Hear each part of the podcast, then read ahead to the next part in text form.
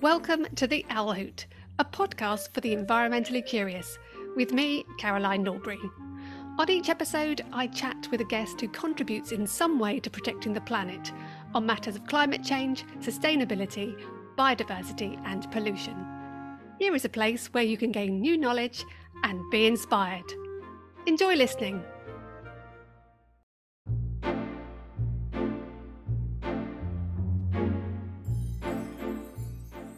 Today I am talking with Dr. Steve Smith, Executive Director of Two Climate Initiatives at the Smith School, University of Oxford. Following his doctorate in atmospheric physics at Imperial College London, he went to work for the Committee on Climate Change, becoming Head of Science. He then joined the UK Department for Business, Energy and Industrial Strategy, where he co-led the climate science team and was involved in legislating the UK's net zero target. Steve not only communicates climate change to governments and businesses, but has also helped write books for young people, including Usborne's Climate Crisis for Beginners. I'm delighted to have him on the podcast and share his insight into his work regarding net zero and greenhouse gas removal. Welcome, Steve, to the podcast. Thanks for having me. You are most welcome. So I'm going to get straight into it and find a little bit more about you by asking, what can you tell me about your background that has led you to a career focusing on in and around climate change issues? Oof, I don't know how far you want me to go back. As far as is relevant. So I guess I've always been a bit of a science geek. So growing up as a boy, as a teenager, I grew up in Derby, actually, and I was always into physics and science fiction. So I imagined that when I grew up, if I didn't become an astronaut, I'd probably become some kind of scientist. So I had that interest going up through school, and when I thought about what I wanted to study going to university, I latched onto physics. Physics, chemistry always interested me, but climate and the environment wasn't really part of the curriculum. So I was more excited by space and topics like that. But it was towards the end of my physics degree, I think, that climate change was going up the radar, and so I still had an interest in science, but I was thinking, I guess through my studies, I realized that I wanted to do something that was quite relevant to society and not just think about theories and concepts all the time. I went on to study for a PhD at Imperial College London, as you say. Actually, funnily enough, the more study I did, I think the less of an idea I had of what I wanted to do.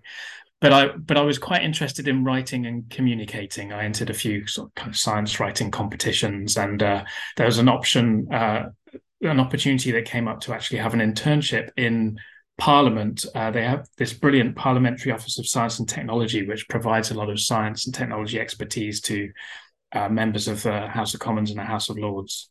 And students, researchers often get opportunities to do little internships and write what they call a post note there. So I did that, and that got me interested in policy, I guess, and sort of the applications of the atmospheric physics I was studying. And it was about that time, actually, that the Intergovernmental Panel on Climate Change published their fourth assessment. So they've done six now, but that bumped things up the news, and people were talking a lot about climate. And I guess the real bit of good fortune that put me on my working path was, as I was finishing my PhD, the government was just putting through this new climate change legislation, what's now the Climate Change Act, which said we are going to commit to a legally binding target for the UK's greenhouse gas emissions in 2050, and we're going to have a series of carbon budgets, these kind of limits to get us there, and we're going to create this new organisation, this group of independent expert advisors called the Committee on Climate Change. And no one had heard of this at the time, but they filled the Committee on Climate Change at the kind of working level with lots of brilliant economists and hotshot civil servants. And they realized fairly quickly, I think, that they needed a scientist. So they put out an advert for a scientist, and I kind of responded to that advert. And within about 3 weeks, I think, I was in the office getting to work on doing research on what the UK's 2050 target actually should be. And so we advised it should be at least an 80% reduction below 1990 levels. That was my kind of first big thing out of my PhD. And I think I've kind of formally applied for my own job about a year later. So spent about 9 years then working at the Committee on Climate Change, the CCC, had a really interesting, really fun time there looking at lots of aspects of climate policy as a scientist, but working a lot with people who are asking, well, how do we actually decarbonize a country like the UK? What are all the implications for how we generate electricity, how we travel, how we generate food, and so on? So I got really interested in the kind of pathways for how we deal with climate change, particularly at a national level. And then I moved into government, helped lead the team of climate scientists they have there, as you mentioned. And that, funnily enough, was at the time when the UK was revisiting what its 2050 targets should be. So I felt like my job sort of did a complete cycle at that stage. And I was involved in addressing the question of what should that be. That was off the back of the Intergovernmental Panel on Climate Change's special report on 1.5 degrees. So these IPCC reports, they do kind of generate big milestones. And we said it should be at least a 100% reduction. In other words, net zero emissions by 2050. And then through that, I guess, with my interest in climate science and how we decarbonize, I was increasingly getting involved in conversations about carbon removal. So in addition to reducing emissions, this idea that we might actually have options to, we might need to use these options to take carbon dioxide and maybe other greenhouse gases out of the atmosphere to balance out any residual emissions or maybe go beyond net zero even. And the UK Research Councils decided that they wanted to fund a project on this. I was able to move to the University of Oxford to the Smith School of Enterprise and the Environment, although the Smith is no relation, I have to clarify. And I'm now involved in leading a big research program, as you said, core on carbon removal, and also involved with Oxford Net Zero. So I guess I've always had a career that's been a little bit at the interface between climate science research, decarbonisation research, and then what we actually do about it in terms of policy. Yeah, quite an exciting breadth you've got going on there. And I imagine that poses all sorts of interesting challenges, which I'm sure we'll come to. In the first instance, then, let's talk about the net zero side of your role. You're involved with Oxford Net Zero. Perhaps at this point, it would be a good idea to just clarify what we mean by net zero. Sure. Net zero as a concept, it did come out of climate change research. Actually, I work very closely with Professor Miles Allen here at Oxford, and he's often called the scientist behind net zero. He did a lot of the really crucial research which kind of created the concept of net zero. It's really grounded in the fact that if you run lots and lots of climate change models, and if you take the best understanding we have of the global climate system, despite all the complexity of the system, this really neat, quite simple relationship emerges between how much fossil CO2 you put into the atmosphere over time and how much global warming we get. So even though if you look at global temperature over the kind of thermometer era we've got the last 150 years or so, and you see these kind of lots of natural wiggles, but then you see this clear long-term trend upwards. If you plot that against how much CO2 we've emitted up to that point cumulatively, essentially since the start of the Industrial Revolution, you get this remarkably simple linear relationship. It has little wiggles in it through natural variability. But actually, how much warming we get and how much warming we will get in the future is mainly determined by the total amount of CO2, fossil CO2 emissions we put into the atmosphere. Now, the corollary of that is if we want global temperature to stop rising, we need that cumulative CO2 amounts of emissions to stop. So we need our additions of CO2 into the atmosphere to go to zero. Or what the atmosphere is really seeing is our net additions. So the concept of net zero is that actually, you know, if we could put some emissions up there, but as long as we take out an equivalent amount permanently, then actually we're at net zero additions of CO2 to the atmosphere, and we will limit global temperature that way. So, of course, now global leaders have signed up through the Paris Agreement to limit global warming to well below 2 degrees and pursue efforts to 1.5 degrees. Whether we want to stabilise at 1.5, at 2, at 4 or at 5 degrees, actually, we have to get to net zero CO2 emissions ultimately to do that. So you're describing effectively like a weighing balance, aren't you, in terms of the amount that's going in and the amount that perhaps is coming out to try and equalize it to get to net zero, yes, in terms of emissions versus carbon removal. Which is more important, the reducing emissions or capturing more carbon out the atmosphere? If that's an easy question to answer. Well, we are putting about 40 billion tonnes of carbon dioxide into the atmosphere through our activities as a global society every year. So the climate is massively out of balance because we are putting net a huge number of billions of tons of CO2 into the atmosphere. We are actually doing a very small amount of removals. Some work I've been doing recently has actually tried to quantify that, because remarkably, we haven't really had a clear answer to simple questions like how much carbon removal is going on at the moment until fairly recently. We're removing something like 2 billion tons a year, mainly through what we do as humans in terms of our activities on land, trees and soils and so on. But we're putting into the atmosphere way more than we're taking out. And so all pathways which get us to net zero in time to meet the kind of temperature goals in the Paris Agreement, they all involve a huge amount of emissions reductions. So if you like, if you want to weigh importance in terms of the bulk of the amount of mitigation effort we do to get to net zero, clearly it's going to be through emissions reductions. But what we see actually is that in an awful lot of pathways to get us there in time, we will struggle to reduce all of our emissions completely. There are a lot of things we can do very sensibly and very affordably now to cut our emissions, and so in a sense that's the real crucial work in the now and in the next few years. But there are some emissions which are going to be very hard to reduce, or we might not be very confident that we can fully reduce, by the time of, let's say, about 2050, if we want to get to net zero globally by then. There are things like our use of land in agriculture. There are fundamental CO2 process, chemical production processes, like the way we make cement. It's just kind of hard to avoid CO2 from that. If people want to fly, it's kind of hard to see how we'll completely decarbonize all aviation on that timescale. So actually, a lot of pathways involve some carbon removal as well. A few billion tons, maybe. Of course, the exact amount depends on how we choose to cut our emissions. But actually, there's over 500 pathways, global pathways, that the latest IPCC report looks at that keep warming to at least below 2 degrees. And all of them involve some scale up of carbon dioxide removal. So, most of the work is going to be through reducing emissions. But I think both emissions reductions and carbon removal are going to be important if we want to meet our climate goals.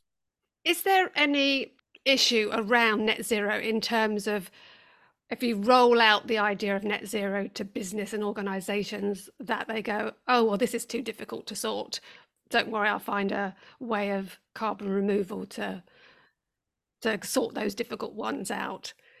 How do you emphasise the focus on emissions? I think there's a really interesting thing that happens when you take net zero as a scientific concept that applies to the world, and you then apply that to either an individual country or an individual company, because there the net can become quite different. You're no longer talking about the whole system, but you're talking about an entity within it. And so you get into questions of, well, what portion of global total emissions is that individual company or that country or that individual person actually responsible for? Is it just what they do directly? Is it their wider carbon footprint? Is it, stuff that happened historically and so on? And also the net is often used not just to mean carbon removal, but to include this idea of carbon offsetting as well, which is, let's say I want to take a flight, but I feel bad about flying and I want to do something about the climate impact of that. So what I can do is still take the flight and still have those emissions, but I can offset them by buying a credit for a project which is planting trees on the other side of the world. So, or it might even be a project to install new solar panels or put in clean cook stoves somewhere. So it doesn't have to be a carbon removal project. And there are all sorts of issues then in terms of carbon offsets as to how they stack up in terms of net zero action. So actually net zero at the kind of company level, yes, does become a bit more of a knotty concept. And I'm involved in a Net Zero Tracker, for instance, which is this big webpage, zerotracker.net, where we track net zero pledges by countries and major companies. And we kind of do some basic sense checks of how robust those net zero targets really are. So when are they pledging to go to net zero by? What do they say about offsets? Do they have interim targets which show you that they're actually getting on with things now? Because what really matters is cumulative emissions over time on the path to net zero, as well as just getting there. Do they have a published plan for how they intend to achieve it? Do they regularly report on progress against it? And I think a lot of those kind of issues around transparency and actually saying how you intend to do it can help address some of these concerns and worries people have about net zero as a target. And what are you finding when you look at that sort of data? Because it's easy to, isn't it? It's easy to go, oh yeah, we'll just go to net zero by 2050. That's our aim. Marvellous, sorted. Put that into the website. How are you actually seeing the work that's being done that's then driving the process that will allow those targets to be met? So, I mean, some headline stats from our Net Zero Tracker are, if let's say we look at the companies, so we look at the 2,000 largest publicly listed companies in the world, and actually just over 700 now, I think, have net zero pledges. So over a third have pledged in some shape or form to get to net zero emissions. That's a pretty major change in the last couple of years. And in most cases, that is a step up in ambition relative to where they were before. So first order question, is it an increase or a drop in ambition compared to what they were at least pledging to do before? Well, it's a step up. That's a good thing. When you get into the details, actually, companies like cities and regions and other countries really vary in terms of how detailed their plans are, how transparent their reporting processes are, who's accountable. So companies have a lot of work to do, but I would say arguably not necessarily more than countries and cities and regions. This offset question is a really interesting one. I think only 2% of these major companies explicitly rule out the use of offsets. And by offsets, I mean these traded carbon credits. I don't mean carbon removal. I think something like 40% of companies explicitly say they will use offsets. And so you're talking about, you know, the majority, nearly 60%, just being ambiguous, not saying whether they will or not. And then of those that do say that they will use offsets, they're very unclear on what kind of quality they will put, what kind of restrictions they'll put on those offsets in terms of how good they're going to be, in terms of knowing that they're really leading to additional effort, you know, that wouldn't have happened if they provided the money. They're going to make sure that these don't do any further sort of environmental or social harms and actually, you know, improve the environment and communities around them. So actually the offsetting one is one of those particular grey areas in these kind of net zero pledges. Now, people have been using offsets before net zero came along. I think there's a really interesting question about whether net zero as a concept and as a pledge is leading to more action and better action than before. I think there are a lot of, it links to a lot more general kind of issues in how we make sure that companies and countries and governments, individuals, really deliver on the lofty ambitions they might set out. So that's about checks and balances, isn't it, behind it?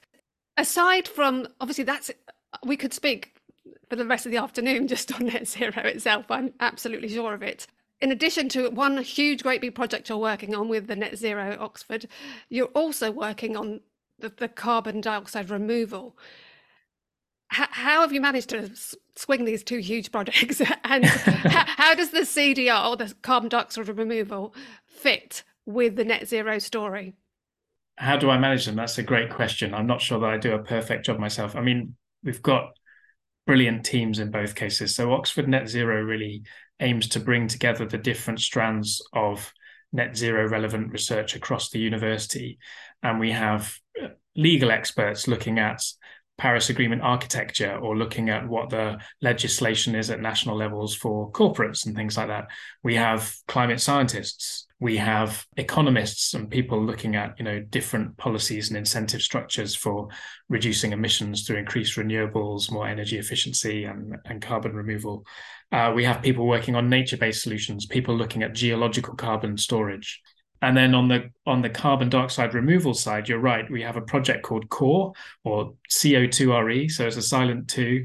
The website is CO2RE.org, and that is actually funded by the UK Research Councils, and that is led by us in Oxford, but that includes 6 other universities as well. So it's a national and very, again, multidisciplinary effort to look specifically at carbon removal. So obviously, carbon removal is really relevant to net zero because at a global level, if you want net zero that isn't absolute zero, so not cutting every single emission there is, then you need carbon removal. And there's some really interesting questions around that, again, sort of looking at the legal dimensions, looking at public perceptions around different carbon removal methods, looking at how we actually can reliably monitor and verify these processes. So how do we know when a carbon removal activity has happened, and how do we know what happens ultimately to the carbon that's captured and stored in these processes? So yeah, the carbon removal aspect is what CORE focuses on, and that's obviously a vital part of the discussion around net zero. But carbon removal, you know, as I said, is already happening now, so it also plays a role, a limited role, but a role in nearer term targets. And there's a big question as well about whether we're going to need more carbon removal past the point of net zero, either globally, if we end up in a climate which we really don't want to stay in, or nationally. So an important part of fairness around reaching global net zero might be that richer countries with the greatest historical responsibility, like us in the UK, might need to do more than net zero in order to give some room for other countries. We're talking about carbon removal then as almost an additional bonus buffering service for the global scene as opposed to individual organisations and projects. So, I mean, yeah, ultimately we're going to need it globally, I think. And what that looks like and how we get it into good, robust, reliable strategy on climate action, I think is a really interesting question. So I wouldn't want anyone to think that it's a buffer in the sense that we can emit too much in the near term, bust our carbon budget, and then it's okay, we can reverse climate change by just putting in loads of carbon removal. We know that there are loads of path dependencies and irreversibilities in the climate system, which just mean that even if we could scale carbon removal to a level where we can significantly dial back global temperature, the world will be a different place on the way back down. So I don't think that that's a good way to think of carbon removal. But I do think if we're trying to work out, well, what's the wide range of actions we want to take now if we really want to get down to net zero on the kind of timescale that gives us a shot at 1.5 degrees, if climate change is really going to progress as badly as, you know, many fear it might, then I think having options we know exist that remove carbon and developing some newer technologies, that's a key kind of part of our toolbox, alongside the very many ways we know to reduce emissions and stop making the problem worse in the first place. Yeah, and I think it's absolutely vital that you've made that clarification on its importance and not just going, it's okay, these will sort it out. So getting into the nitty-gritty then of carbon removal, and we're talking about carbon removal, we're not talking about greenhouse gas removal. We'll come back to that point in a moment. What are the options? What are these methods, processes of carbon removal looking like? What's the variety out there? Yeah, well, in the same way, there are many different ways to cut emissions. There are many different ways to remove carbon dioxide from the atmosphere. So broadly, carbon dioxide removal is any activity which captures that carbon dioxide from the ambient air, from the atmosphere, and stores it away. And that can be in lots of different parts of the Earth system, lots of parts of the carbon cycle. So it can be in trees, in soils, on land broadly. It can be geologically, so putting it in rocks, burying it underground. It can be putting it actually in oceans, or it could even be putting it in durable products. But the key features are it's an active human activity. So the world does a lot of natural carbon removal for us, and that's a great help. But we're talking about additional processes that we intervene with as humans. It's the CO2 has to come from the atmosphere, and it has to be stored durably away. So within that broad definition, there's a whole host of things we can do. So the obvious one is planting new trees. Trees are a brilliant natural way of soaking up CO2 from the atmosphere, growing and locking it away in the tree biomass. There are many things we can do to restore soils as well, put carbon back into soils where we've lost lost a lot of soil carbon. Peatlands are a particularly rich carbon store. I know that's been tree planting and peat restoration have been topics of your previous podcasts. So they're great carbon dioxide removal solutions, actually, when you get those soaking CO2 back up out of the atmosphere. But then there's a range of other things as well. So people are looking at biochar, where you take biomass, which can be from wood or other kind of food wastes and agricultural residues. You pyrolyze it, you turn it into a kind of charcoal, and that actually turns a fraction of the carbon into a very stable portion. And people historically have ploughed that into soils, can improve agricultural yields and soil structures. People are now looking at whether that's actually a really good construction material in road base or in buildings. Then there's putting CO2 from the atmosphere into cement to cure it, and then you're locking it up, turning it into a rock. There's biomass with carbon capture and storage, or BECCS, as bioenergy with carbon capture and storage is sometimes called. We use a lot of biomass for energy already. We typically just vent the CO2 into the atmosphere. What if we capture that and bury it underground so that CO2 doesn't get back into the atmosphere? Then if done well, that's a kind of net carbon dioxide removal over the life cycle of that process. There is also particular minerals that can be spread on agricultural soils, especially as a kind of alternative to fertilizers, again, like biochar, can, done well, have a benefit to the soil and to agricultural yields. And then there's direct air capture and storage, which are these new machines, and they get a headline sometimes when they get built.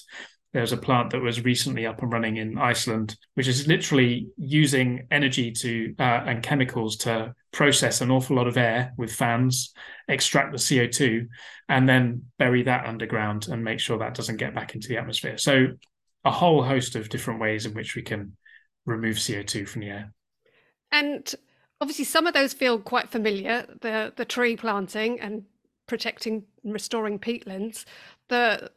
The more innovative, techie type options seem less familiar to us. How much is that currently going on? Are they still in the sort of pilot trial stage? Which ones of these are likely to be scalable to the point that they're actually useful? One of the things we've done recently actually is try and assess how much carbon dioxide removal is going on. And yeah, the answer I think I mentioned earlier, about 2 billion tonnes of carbon dioxide removal through human activities. And nearly all of that is actually through the way we use land. So it's important to remember that actually the way we use land globally is a net emitter of carbon dioxide. We're chopping down a lot of trees still, sadly. But in other parts of the world where we're not chopping down trees, we're planting new ones. We're restoring soils. And so that adds up to about 2 billion tonnes. And then a tiny sliver at the end of that, about 2 million tonnes currently, is these more technological carbon removal options, the bioenergy with CCS, the biochar, tiny little bit of direct air capture and so on. So they're really tiny. I mean, 2 million tonnes per year, compare that to the net emissions of CO2 of 40 billion tonnes a year that we're currently putting into the atmosphere. They're tiny, but you have to start somewhere, right? And maybe we can scale them up.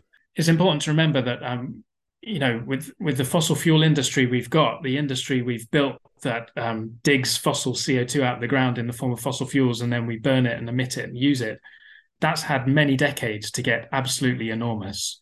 So, I mean, getting something like bioenergy with carbon capture and storage or direct air carbon capture and storage up to the 1 billion ton scale is a non-trivial exercise. So I think there's definitely scope for many, if not all, of these methods to work and to scale if done well, but they've got a long way to scale. And I don't think we should be under any illusion that we can just kind of carry on emitting our 14 billion tonnes of CO2 and think that we're going to get to 40 billion tonnes of removal and get to net zero that way in the next few decades. So again, we probably want to scale these up and be heading towards the billions of tonnes per year if we can. We don't know if we can get there, but it makes sense to try and also to cut our emissions as much as possible in the meantime. And actually, there are really interesting synergies. It's often set up as a kind of, there's this bucket of things that are emissions reductions and this bucket of things that are carbon removals. But there are things that can be done that are really complementary across both. So to give you an example, both BECCS and DACS, the bioenergy with carbon capture storage and the direct air carbon capture storage, they require some kind of infrastructure where you can take captured CO2 in a pipeline and dispose of it somewhere underground. And actually, with many other waste problems, we deal with them not only by cutting the amount of waste we put into the environment, but actually actively tidying it up and disposing of it somewhere safe. So if you do that, you have the option to dispose of CO2 that comes from sources like cement plants as well. So a transport and storage infrastructure for CO2 is great for cutting emissions and for carbon removals.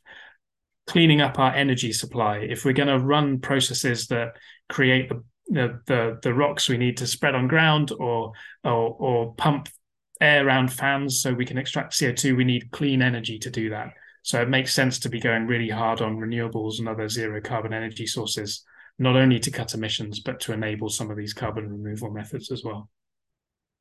That's, again, it's very interesting that you draw in that part of the story, that actually if one part of this puzzle gets some traction, it draws naturally other parts that will cumulatively benefit over time. I like the fact that clean energy can be, because there's no point using fossil fuel energy to do something nice, otherwise we'd just be going around in circles. I imagine. I imagine that's what the fossil fuel businesses would like, though, to be able to just business as usual and tag on something nice at the end to sort their problem out. Well, another interesting angle to this is, well, where do we have the skills to build the capability to dispose of CO2? And actually, you'd look to probably the people who've got very, very good and very rich at doing that process in reverse, which is the people who are extracting fossil fuels out of the ground. So I think that does point to, some people get worried about that, and probably with some justification, that carbon capture and storage, which is, a part of the puzzle for both emissions reductions and carbon removal, might be the great get out for fossil fuel companies. Maybe that's a risk. And I think that's something we should definitely think carefully about and make sure that we kind of right-size the role of carbon capture and storage in all of this. And actually, there'll be many things we can do that are just flat out cheaper to stop us having to use fossil fuels in the first place. So just economically, it's not sensible to think that carbon capture and storage is going to be enormous.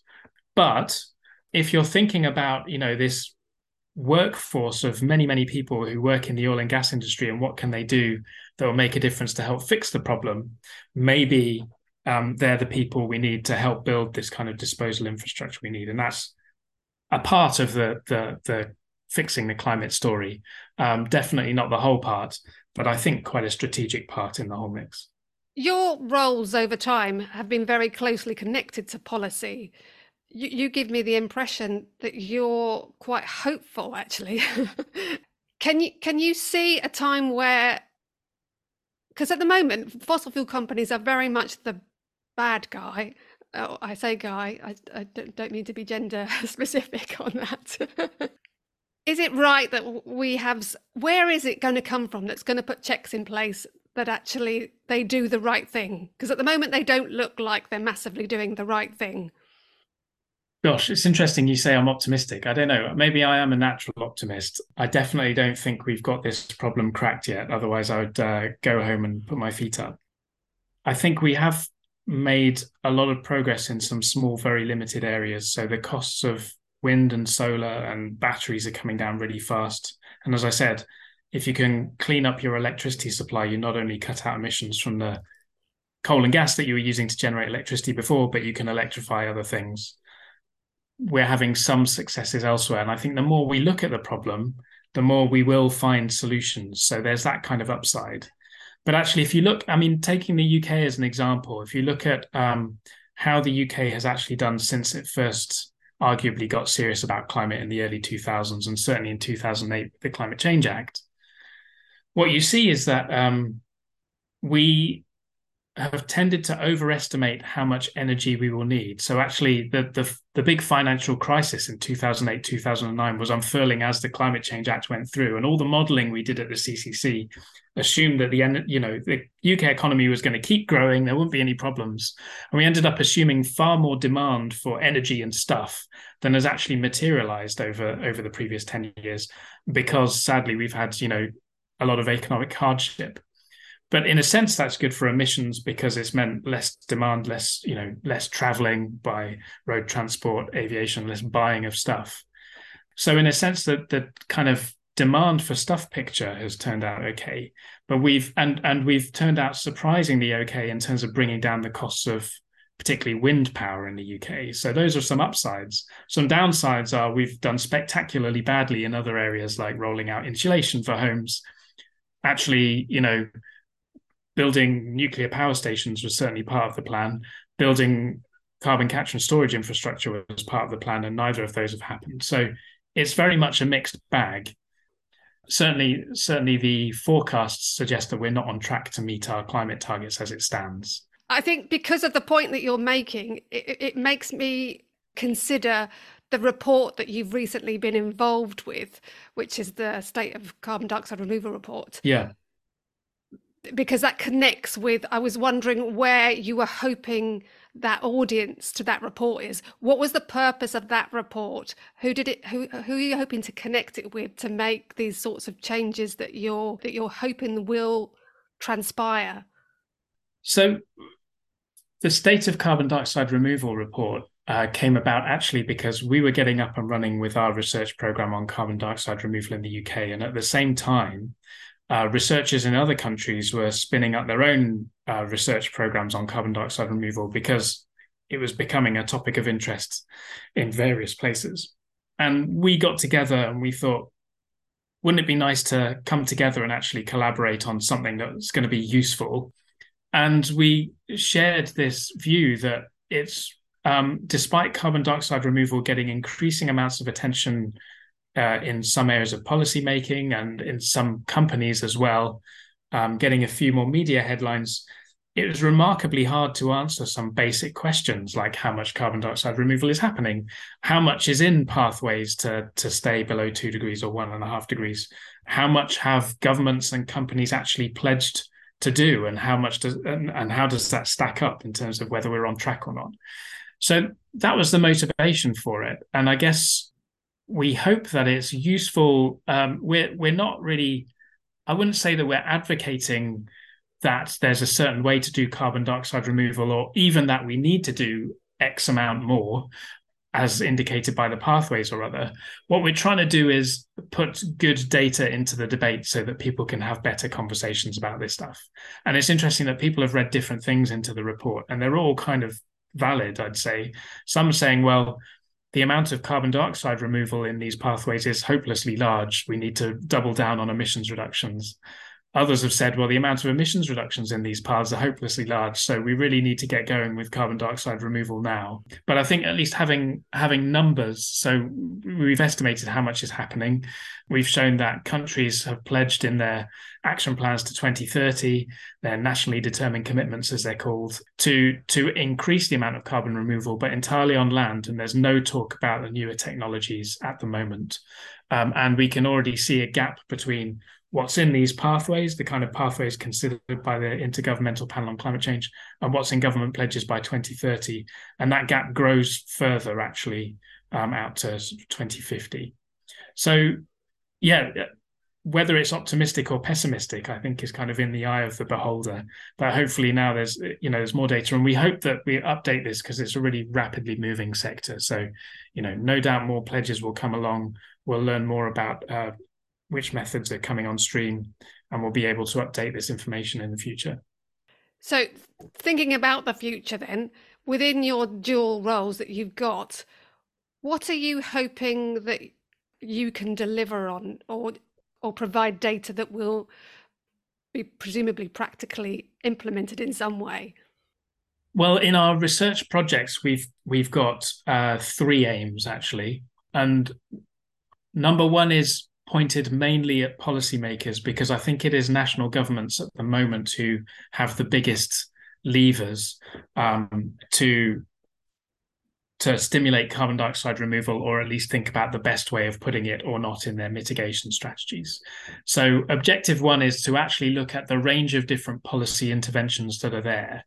And there's a whole load of different ways that can apply to a whole load of different approaches to carbon dioxide removal. So in the UK, to give example, we already stimulate tree planting through something called the Woodland Carbon Code. There is a scheme which allows landowners, land managers to get money for planting trees as an incentive to do more of it. We've got targets to plant a lot more trees in the UK, and we're currently way off those targets, but we have those targets. And the question is, you know, what might actually work in terms of delivering that. And then if you look through the more kind of technological end, we've got an emissions trading system in the UK.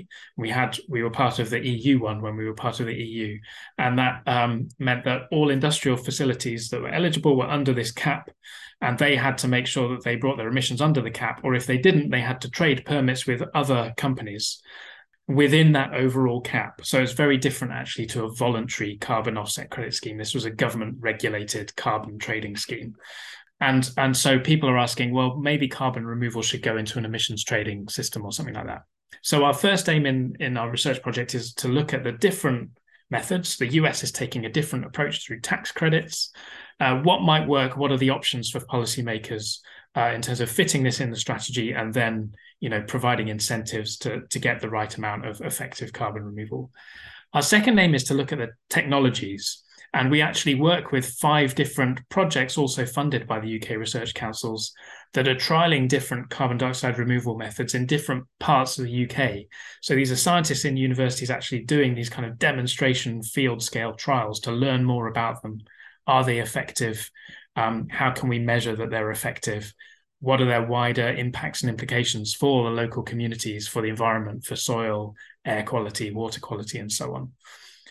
And we're also sort of stimulating a few more kind of proof of concept ideas in individual labs and things like that. So we want to expand the range of options for removals and improve those methods we do know about. We also want to fail fast. We want to skim out the ones that actually don't work, right?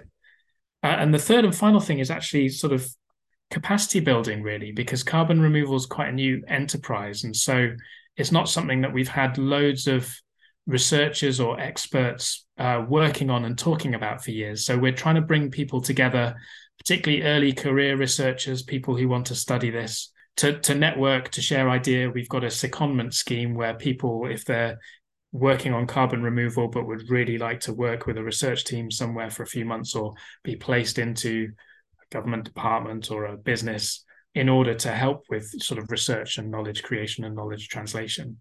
We're trying to make that happen. So there's lots of different things we're trying to do, really, just to try and make sure that this field of carbon removal develops well on the kind of timescales we think are needed to get us to hit our targets. I'm glad you went through those. And what struck me is it is very applicable, close to reality and close to policy and to what's going on the ground, and very collaborative. It kind of feels to me a bit like the COVID scenario, in that research and science is absolutely crucial to getting the future to be bright, to put in layman's terms.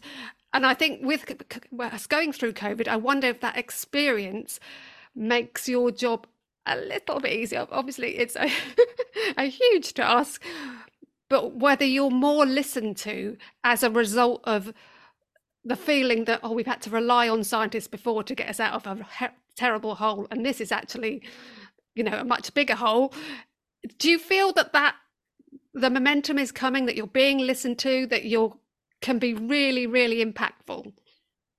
COVID weirdly did help us in a very practical sense at the start of this project, because, as I said, we're a collaboration between 7 universities. It's quite hard to get everyone physically into a room, which was, of course, the normal way of doing things pre-COVID. And then I remember when we were developing this project, it was when the first lockdown happened, and suddenly everything switched onto Zoom. No one had heard of Zoom before that. But now, essentially, nearly all our work is actually done online collaboratively. So in a sense, that makes it easier. It's hard to fully replace the meetings in person, so we do have them occasionally, but it lowers our travel carbon footprint and actually makes it easier to get people together online. I don't know whether COVID has changed people's attitude to listening to scientists. Not in a really, really discernible way, I would say. But we'll see. I'm sure COVID's had many ripples that we're only just starting to sort of understand. I mean, we do a lot of work, as I said, on thinking through the legal, the political, the economic, the ethical, the public engagement aspects of carbon removal. I think another really crucial thing is communities and people on the ground. So there are these researchers working in fields, you know, planting specific crops or applying basalt to agricultural soils and measuring what happens. And there are communities who are increasingly getting involved in this. So there's a really interesting project called the Carbon Community, actually, in Wales, which is looking at woodlands and soils around and trying to get more carbon into them through applying basalts or through applying biochar and other really innovative methods. And that's a really interesting collaboration between scientists, the kind of experts working in universities, also citizen scientists, so kind of hobbyists, and the local community.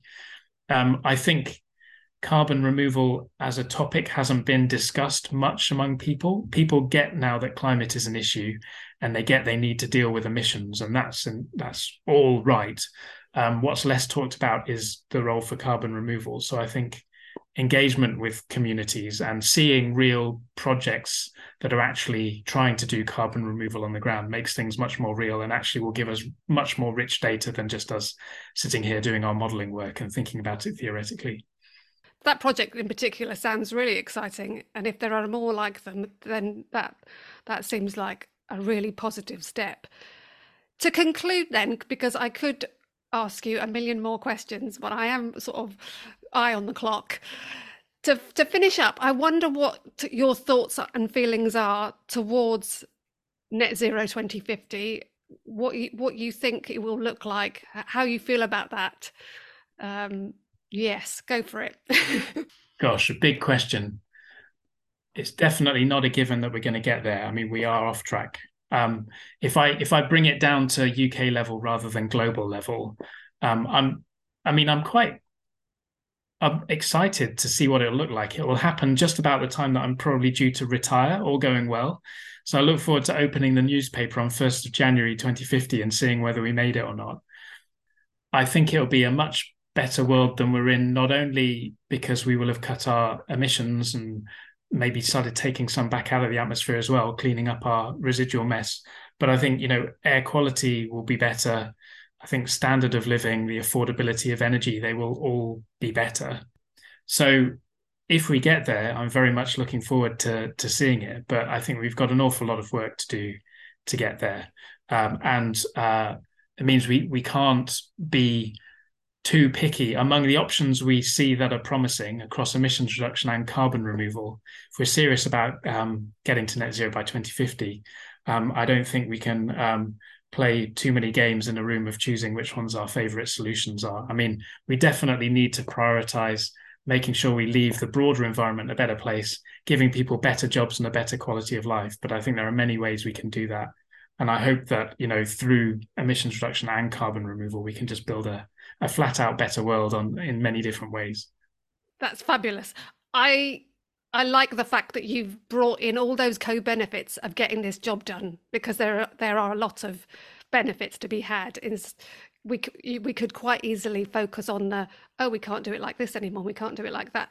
But actually, it is a better landscape if we can do it. So I look forward to that. I share your vision. And thank you so much for your time this afternoon. My pleasure. I'm so grateful to Steve for sharing his time to discuss these crucial elements of climate strategy. Net zero is becoming an increasingly familiar term as governments and organisations communicate targets for reducing their impact on climate change. So it was great to get clarity on what this means conceptually and in practice. We're not on target, and reducing emissions will require a massive upsurge in time, effort and money.